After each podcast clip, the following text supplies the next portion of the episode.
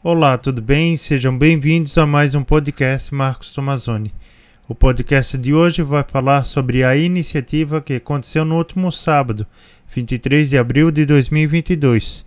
O Terço dos Homens reuniu centenas de pessoas em Madrid, na Espanha, com uma intenção específica e urgente.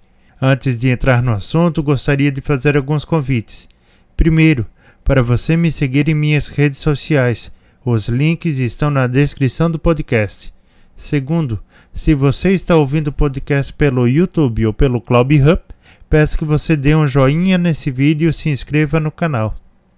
Terceiro, para você conhecer um pouco mais sobre os livros que publiquei, Fátima 1917 e O Caminho para a Felicidade.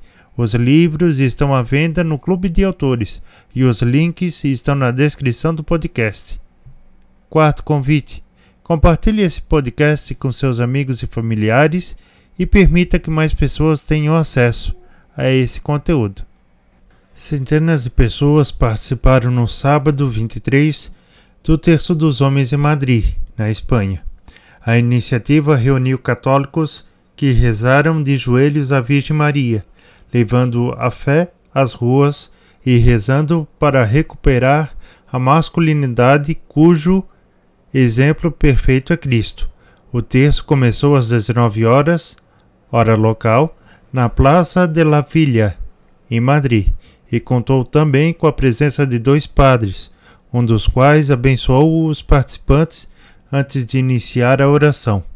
Ricardo Almagro, um dos organizadores do evento, disse em um vídeo que o terço é simplesmente evangelizar repetindo o que os nossos irmãos da Polônia fazem, para pouco a pouco recuperar as ruas de Madrid, da Espanha, e recuperar os valores perdidos por parte dos homens.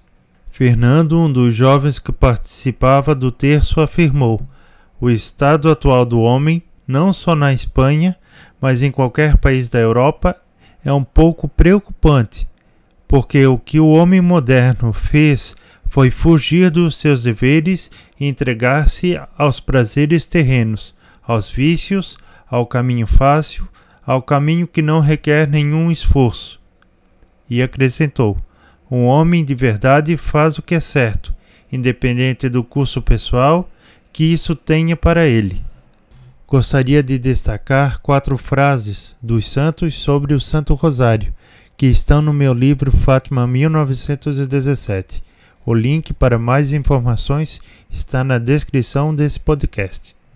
Se quiserdes que a paz reine em vossas famílias e em vossa pátria, rezai todos os dias, em família, o Santo Rosário. São Pio X.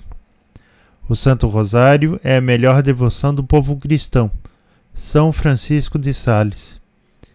Todas as minhas obras e trabalhos têm como base duas coisas: a Santa Missa e o Rosário, São João Bosco. O Rosário acompanhou-me nos momentos de alegria e nas provações. A ele confiei tantas preocupações. Nele encontrei sempre conforto. São João Paulo II. Como você pode perceber, o Santo Rosário é uma grande arma no combate espiritual. A iniciativa em Madrid reuniu centenas de pessoas.